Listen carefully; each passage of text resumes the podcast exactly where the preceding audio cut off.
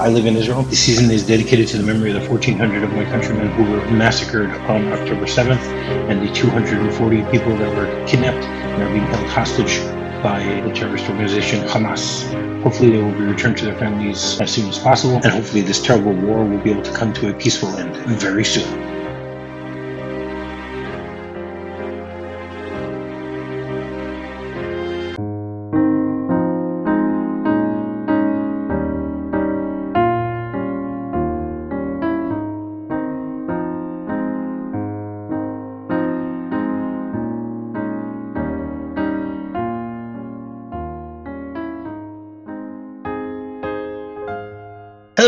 Welcome to minute 49 of season 6 of Movie Rob Minute, the daily podcast where we take a Capra-esque journey through the 1946 classic It's a Wonderful Life, one minute at a time.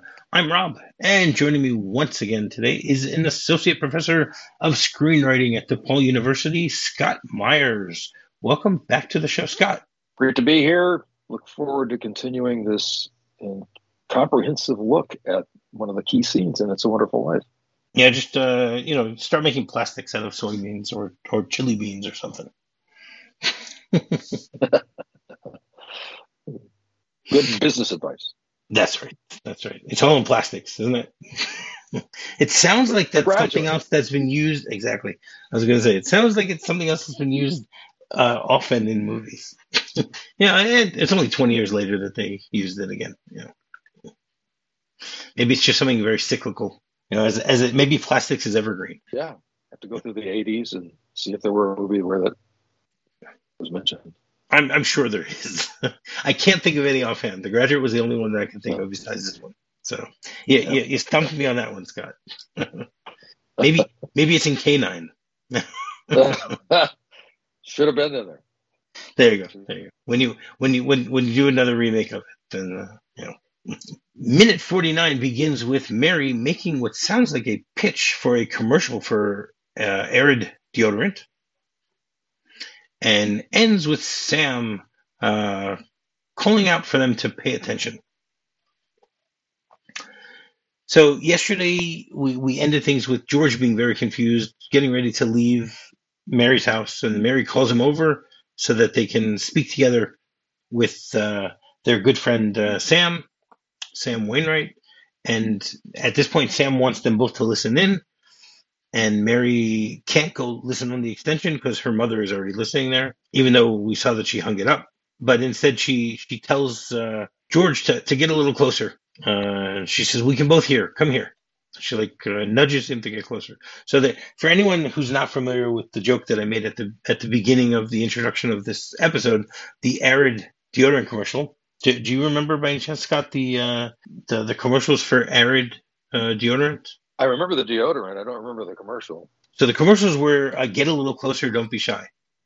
Get a little closer oh. with Arid Extra Dry. oh, got the little rhyme thing going on. That's right. But the the idea was is that you know the fact that that uh, Mary wants uh, George to get very close here at this point and then the two of them are, are listening in on the the the you know on the phone extension. And and then mary says we're listening sam. And then sam starts explaining his his whole idea. He says well look i have a big deal coming up that's going to make us all rich. George you remember that night in martini's bar when you told me you'd read somewhere about making plastics out of soybeans? And then we hear in the background someone goes chili beans you know, shut up, will you? You remember out of chili, out of soybeans? Uh, yeah, yeah, yeah, soybeans. Yeah. Well, listen, Dad snapped up the idea, and he's going to build a factory outside of Rochester. How do you like that? Rochester? Why? Why Rochester? Well, why not? Can you think of anything better? He says, well, I don't know. Just why not right here? You remember that uh, old tool and machinery works? You tell your father he can get that one for a song. And all the labor he wants too. Half the town was thrown out of work when they closed down. That's so? Well, I'll tell him. So I, I, I know I went through the whole dialogue here, but the, the, the conversation just really flew between the two of them. The way that uh, it, it flows really well, the way that they, they have it set up here. and and we can we learn so much about these characters just by the the, the this dialogue, you know, this conversation that the two of them are having. You know, and, and I guess that answers the question that we asked yesterday as to why is Sam really calling?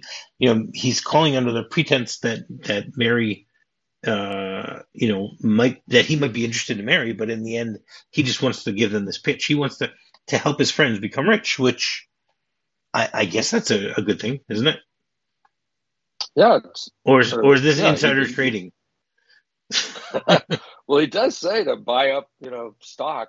He's, he's like, you know, um, uh, you know, in fact, that it, it does become successful, uh, you know, does, uh, you know, su- suggest that he has you know proper motives.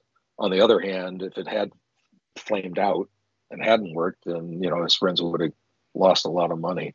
It's just interesting that this this is the beginning of this conversation. The, the, the conversation has a beginning, middle, and an end, like literally, uh, you know, uh, three movements. And this first thing is just on the surface, the text of the dialogue is to set this business thing into motion. But the underlying subtext of it, and it particularly comes out later, uh, in, in some of the dialogue is the way that it's it's set up. Mary takes the te- this is from the script. Mary takes the telephone from George and holds it so that of necessity George's cheek is almost against hers. He is very conscious of her proximity. So yes. all this tech stuff is going on, but meanwhile there's this physicality, the smelling and the eyesight and the proximity and the touch all that stuff is going on. The actors are playing to that while Sam is making this pitch. It's really terrific. It sets into motion everything that goes forward for the rest of the, the scene. Yeah, I mean the, the acting that that uh, Donna Reed and and and Jimmy Stewart give us here is amazing because you know they're they're supposed to be listening to this conversation, but the two of them are are listening more to their hearts as to what what's happening between them. You know, they have yeah. their heads against one another. We even see at a certain point that uh, I, I, don't remember if it's in today's minute or tomorrow's minute, but that that George looks like he's smelling. He's you know like yeah. smelling her. Yeah. You know he's he's yeah. he's he's feeling the the intimacy that the two of them are are together here. Yeah, you know, that, recalls that, that their night. Uh, you know, together after. I mean, it was four years ago, but he's still. It's it's it's uh, reigniting those feelings that he had for her in that moment. Yeah. Um, yeah. Mm-hmm. Yeah. Exactly. And I mean, first of all, I, I I like the fact that they they have the little shout out here to the fact where Sam says, "Do you remember that night at Martini's bar?" Yeah. Okay, so one thing that tells us is, is that the two of them got together for drinks at some point. Okay, but but there's a little bit of a problem here. Do you remember I told you what year this takes place? Oh, prohibition. this is where this, we're going. Yeah, this takes place in 1932. It's in the middle of prohibition. Hadn't thought of that. Um, so, I mean, if they were to say that we were at the speakeasy, you know, drinking, okay, yeah. I can sort of buy that. But, you know, once once yeah. he says that they were at Martini's bar, how was Martini able to have a bar at that point? Yeah. Yeah, that that's the question that that that I want to ask. I mean, four years earlier, when when they were getting ready to go to the party, uh, so uh, you know, Peter Bailey has a conversation with Harry about drinking. You know, he says, "No gin, no gin for you." so, that's right, no gin for you. That's right, but that's right. again, that was also during Prohibition. yeah. It ended in 33. That's right. It ended in December 33. So even even if we were to try and stretch it and say, okay, this is the summer of 33, it's I mean it's, it's not, but you know, they still have another year and a half till it till it gets canceled. So it's oh, it's, it's, very interesting that they uh, you know I guess the the screenwriters didn't think about the fact that that when this is taking place. You know. Well, I suppose you could you know if you really wanted it out, you remember when we went to that night of Martini's bar and had drank Coca Cola, you know, where we, you know, Martini's Martini's bar was just serving non-alcoholic drinks, but no, it doesn't. It, you know, it certainly doesn't feel that way, and that's a logical inconsistency, but Yeah. who cares? No, no. I, I, again, I point out these inconsistencies because it's fun to point them out. not not because I'm you know it doesn't detract from the movie at all. It's like it, it isn't that the, you know the the whole plot is is yeah. is based on the fact that they were in Martini's bar. You know when when uh, you know Miss Scarlet uh, you know killed uh, Professor Plum with with with the rope. I mean it doesn't matter. It's completely Well, you came up with insignificant. one. You came up with that other one, which is how did Mr. Potter get up to the second floor of the building alone? That's he's in right. a wheelchair. That's right. I, I've mentioned that numerous times, but I, I that one I have a great. You know, you, you heard my my explanation Yeah. for that, I and I like my explanation explanation. a lot. I like my explanation. He's faking it. Yeah. he just liked being in a wheelchair. That's right. You know, he wants the sympathy. Yeah. That's You know that that actually makes sense. so yes. so, um, I mean, but but we we learn a lot about these characters. First of all, we we learn that that Sam's father is a uh, you know is a businessman, and he's looking to to open up these new businesses. You know, for to give jobs and and make a lot of money and stuff like that. So, I mean, I I, I we see that that that both Sam and George are basically going in their father's footsteps when it comes to you know finding a profession. You know, maybe you But could say they're, Sam- they're they're under the tutelage of their parents or their fathers. Yeah, it's interesting. I hadn't thought about it, but Sam is excited to be following that path, whereas George is not at all. Correct. But again, both of them are, are this is their destiny. This is where they should be. You know, it goes back to what you were talking about earlier in the week between want and need. They both need to be in this place. Yeah. You know, they don't necessarily, you know, George doesn't want to be there. But uh, Sam, I mean, come on, we, we saw yesterday, Sam is, is living, you know, is enjoying living the life in, in New York City. He's enjoying, you know, uh, being in the theater district. He's enjoying, you know, uh, you know, feeling important, looking important, acting important, all those things. So You know, it hadn't occurred to me, but the fact that there is that quick visuals of Sam in New York later on when Potter makes that offer to George, go to New York every so often, you know, and take away. That that it does kind of create uh, more of a visual uh, reality to that. Like that's Mhm. the kind of life that George could have. But That's so uh, it's a tiny, tiny little visual, but it does, I think, underscore Potter's temptation that he says later on. You know. Yeah, I mean, again, I, I, you, you know this probably better than I do, but, but Capra is a very visual director. You know, there, there are things that, that, that we are shown in this movie that, you know, if you're not looking at the screen, you won't, you won't know part of what's going on. You know, the whole fact that we were able to see the, uh, the telegram, Yeah. you know, Right. uh, reading the telegram tells us so much. But if you're not paying attention and you don't see that, then you're very confused. and even the photo of his son. That's right. Right, his death. Mhm. Right. Correct. Yeah, again, it there, there are so many examples in this movie. Uh, I mean, I'm not as familiar with with other Capra movies, but my assumption is, you know, he he follows that through there also. You know, the fact that he, um, you know, he keeps things very visual. Uh, He he does a great job giving visual storytelling that helps move things along a little quicker, I guess you can say. You don't have to spend time explaining things if you just can see it real quickly. You know, that type of thing. Yep. And so he he suggests that they're gonna, you know, they're gonna build in this factory outside of Rochester. We already know that Bedford Falls is is in New York.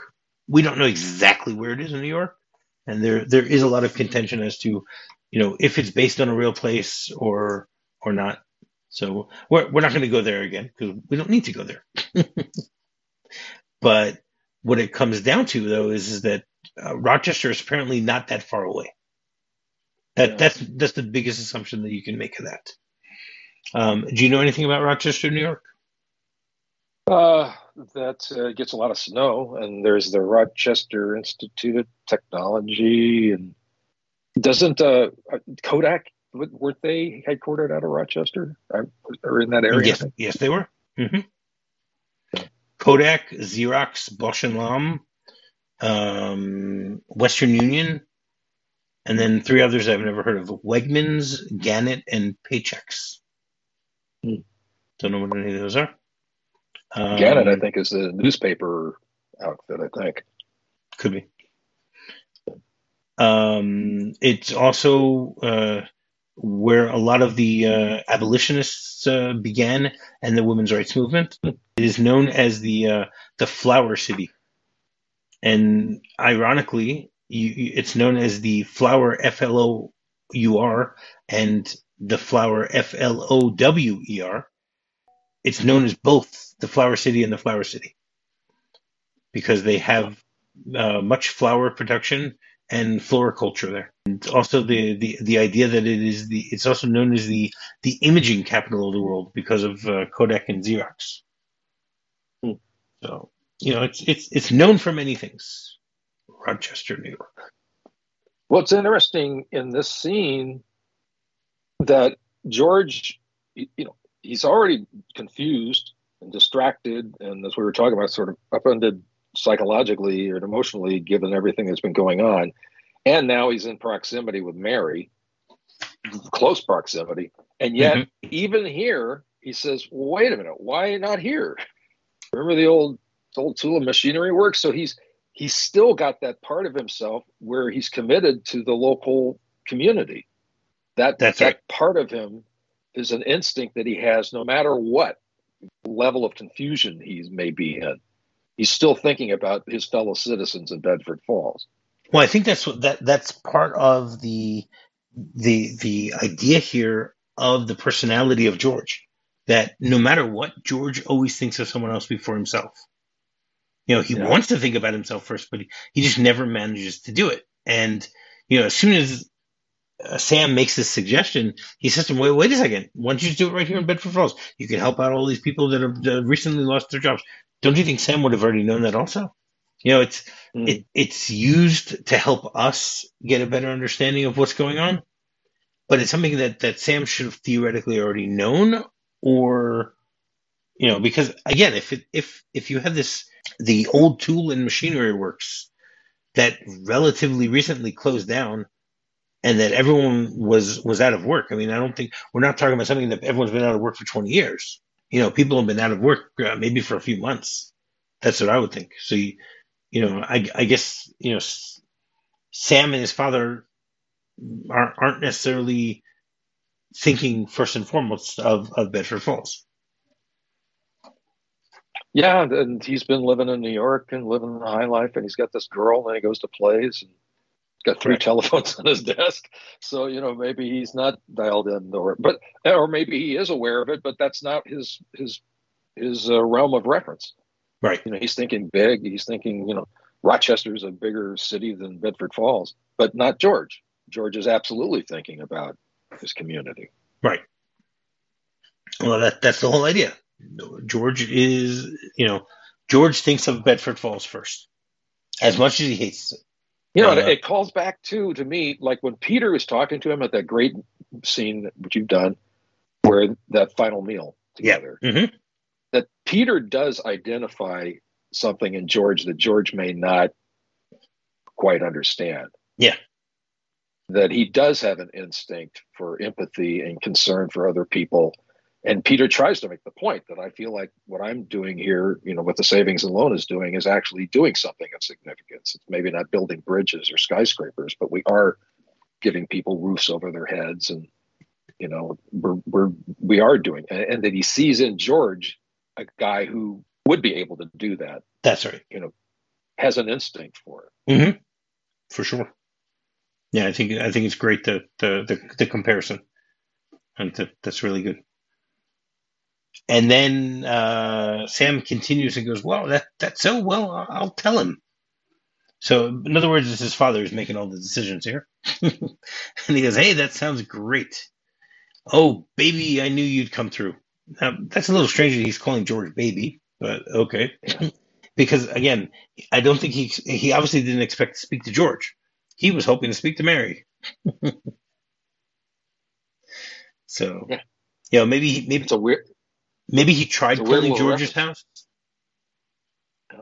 and you know George's mother said, "Oh, he's at Mary's," and he, oh, I can I, I can oh. uh, you know catch uh, two birds with one stone. Oh, that's interesting. Mm-hmm. Um, I, that, I mean, that works except for the fact that he doesn't mention I tried reaching you at home and your mother told me you no. were here. yeah. yeah. But again, you know, the, you know, or or when Mary says George is here, he would have said, "Oh, I know George is there." Yeah. well, yeah, that's probably true. You know what? Anything's possible. Um, and then uh, Sam continues and goes, "Now here's the point, Mary. Mary, you're in on this too." and you know he wants them to really pay attention. And people are gonna have to come back tomorrow to hear what he actually has to say. Uh, one thing I wanted to go back on the the, the phrase that that uh, that he says earlier, where he says, uh, "You can tell your father you can get that get that for a song." Have you ever heard that phrase before? Yeah, I have. I I know that it means basically for not a lot of money, you know, you can get it for cheap. I mm-hmm. don't know why that's how that reference came about, but I imagine you've done some research and can enlighten us. Yes. so first of all, you are correct. It means uh, getting something at a very cheap uh, price. You know, that's what it comes down to, and it actually uh, originated uh, well, we know that the earliest uh, the earliest reference to this phrase comes from Shakespeare in in his uh, play "All's Well That Ends Well," because uh, he has a quote there that says, "I know a man that has this trick of melancholy, hold a goodly manner for a song." And uh, he said that the, at at that time people would uh, you know sing on the street for pennies, and that's why they, they thought of them as being very cheap. Oh, Shakespeare. Yep, Shakespeare. God, he originated so many phrases and amazing. All right. Do you have anything else you want to say about this minute? Uh, other than the fact that it sets up for tomorrow's discussion, which for my students, I say, if you want to uh, want dialogue with subtext, here you go. Just check this out. All right, great. So every Thursday we have a segment called Jimmy Stewart Thursday, where my guests will give their top five Jimmy Stewart performances. So Scott, why don't you start with your number five and work your way up? Oh, this is tough. Uh, I never said this was going to be easy. Come on. Yeah. well, I guess I'd start with uh, Mr. Smith Goes to Washington, Jefferson Smith. Uh, it's a tremendous performance. I, I did read once when he Jimmy Stewart was such a committed actor. He's my favorite actor. Jimmy Stewart was such a committed actor that the the, the legend is, I think it's true, that he would coat his throat with iodine in order to get that raspy thing when he's doing the big, uh, you know, speech in, in Congress. But it's a great performance. Uh, then I went to the Philadelphia Story. Mike Connor, he's a tabloid reporter. It's a wonderful, uh, you know, Jimmy Stewart showing off his uh, his, his, his kind of romantic comedy chops. There's a great scene between he where he's drunk with Cary Grant and he burps. Uh, I think that was you know, Cary Grant almost b- breaks at that point. But I mean, that whole scene, that movie is terrific. Um, of course, you got all the Hitchcock movies, Vertigo, The Man Who Knew Too Much, and Rope. But I went with Jefferies, The Rear Window, because that's such an incredible role where a guy basically is stuck in the apartment the whole time and yet he carries it. Um, then I went to the man who shot Liberty Valance, which is another time where Ransom Stoddard, where he plays a, a politician who comes back, and that's a really interesting movie with some great performances. John Wayne, Lee Marvin is a bad guy, like a really bad guy. But I'd have to end up with George Bailey. It's a Wonderful Life. I think, if I'm not mistaken, doesn't Jimmy Stewart say that's his favorite role of all time was playing George Bailey? Uh, I believe so. so. Yeah, I it's it's an incredible role. You know, we we tend to think of it, oh, it's this wonderful Christmas movie, but it's got a lot of edge and darkness to it. And you know, he's got some moments in there where you see this rage that's built up inside of him, this anger about being stuck in this place. Um, you know, it's a very dramatic role. shaking Uncle Billy. Where's my money, you old fool? So it's a, it's a terrific role, and uh, all of them, all these roles I just mentioned are great, and many more, Harvey and others. But uh, yeah, those are my five top my top five. All right, great. So you want to once again tell people where they can find uh, Scott Myers? So I have a blog, a screenwriting blog called Go Into the Story. It's uh, the official screenwriting blog of the Blacklist, uh, which is an important uh, brand in Hollywood. Uh, it's been around for 15 plus years, so it's got a lot of information there. It's all free. Um, and then uh, I have a book out called The Protagonist Journey, an introduction to character-driven screenwriting and storytelling, uh, which is a different approach to screenwriting. It's not focusing so much on plot as it is focusing on characters and using and immersing ourselves in their lives to then drive the plot process.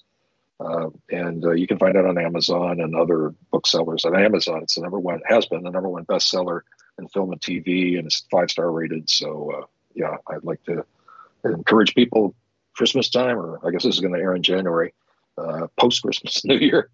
Check it out if you're interested in screenwriting and storytelling. It's uh, it's done quite well. All right, great. And while you're doing that, you can go rate, review, and subscribe to any podcatcher you might be using to listen to the show. Finding me is very simple. Just do a quick search for Movie Rob Minute. You can find me on Twitter. You can find me on my website, movierobminute.com, and you can find me on Facebook. So, Scott, you feel like coming back again tomorrow to finish off this week? Oh yeah, it's all been building up to this this moment. I'm really ready for it. all right. Okay, so until tomorrow, hot dog. Hot dog. I love you truly, truly dear. Life with its sorrow, life with its tears